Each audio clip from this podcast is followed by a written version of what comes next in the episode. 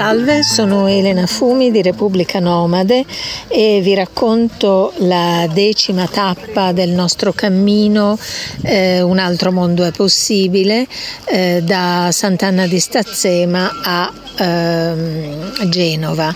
Eh, oggi è il 10 luglio e abbiamo camminato sull'alta via dei Monti Liguri da Passo dei Casoni a Passo Calzavitiello. Ieri sera avevamo mangiato alla famosa trattoria dei cacciatori scandalizzando eh, i gestori in quanto fra di noi molti sono vegani e vegetariani, diciamo la maggioranza se si sommano vegani e vegetariani e comunque stamattina dopo una lauta colazione siamo partiti sapendo di avere davanti una tappa di media lunghezza circa 16 km. E, la prima parte della tappa da Passo dei Casoni a Passo del Rastello si è rivelata molto eh, facile, molto tranquilla, eh, l'alta via è larga, eh, non asfaltata in questo tratto per fortuna, ma con un fondo eh, piuttosto semplice da percorrere. Non c'era moltissima vegetazione, abbastanza sole, eh, però insomma i cartelli ci avevano dato 3 ore e un quarto da Passo dei Casoni a Passo del Rastello. Noi siamo dei camminatori tranquilli che spesso ci fermiamo per aspettare gli altri, per fare due chiacchiere Nonostante queste soste, eh, essendo partiti alle 9 meno un quarto stamattina, al, a mezzogiorno eravamo già al Passo del Rastello. Alcuni di noi, poco prima del Passo del Rastello, sono saliti al Parco della Pace, eh, un monumento che ricorda i partigiani, molti partigiani, l'avrete sentito già nelle puntate precedenti, sono morti in questi, in questi monti monti e c'è un bel monumento in un parco della pace. Ehm, dopo Passo del Rastello eh, eravamo, abbiamo fatto un lungo riposo, abbiamo pranzato e riposato a lungo, faceva caldo, però c'era una bella arietta, avevamo trovato un bel posto, tale villaggio del Rastello dove ci sono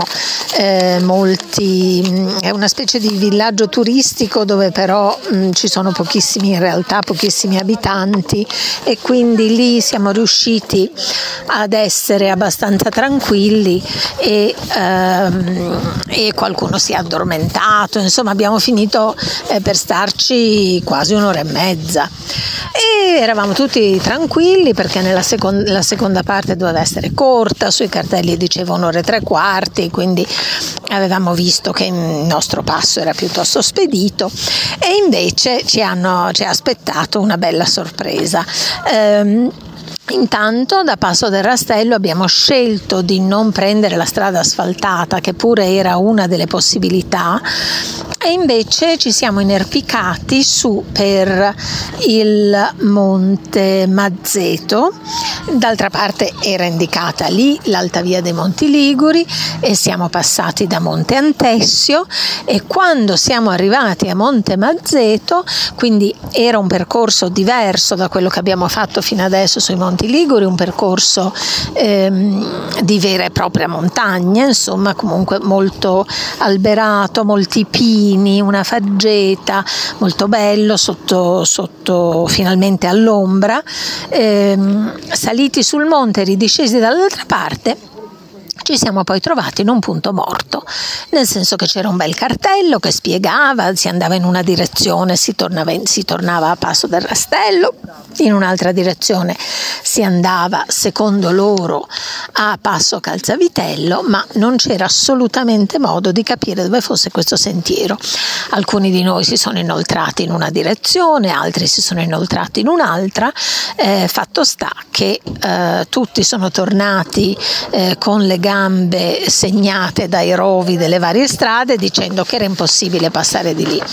Alla fine uno di noi che si era, ah dunque abbiamo anche telefonato, a un numero che risulta essere disponibile 24 ore su 24 per dare consigli sull'alta via, gli abbiamo dato la nostra posizione, lui ci ha promesso che ci avrebbe richiamato e ancora adesso che sono tipo tre ore dopo che l'abbiamo chiamato lui non ha richiamato, cercheremo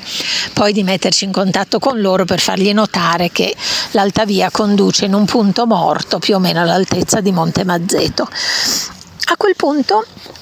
uno di noi si è inerpicato su per il monte e ha visto in lontananza un possibile sentiero, gli è sembrato di intravederlo in lontananza, quindi qualcun altro guidato da questa voce alta sul monte ha tentato di vedere se questo sentiero era percorribile. Ecco che insomma abbiamo, siamo scesi da una cosa che era un incrocio fra un sentiero e una pietraia, ma sostanzialmente percorribile, ecco, che però non risultava segnato come alta via. E quando finalmente siamo arrivati in fondo, tutti contenti di fronte a noi, avevamo la strada, ecco che abbiamo trovato l'ostacolo della rete col filo spinato e quindi eh, abbiamo gettato gli zaini dall'altra parte e poi finalmente eh, qualcuno ha cercato di arrampicarsi oltre eh, questa rete col filo spinato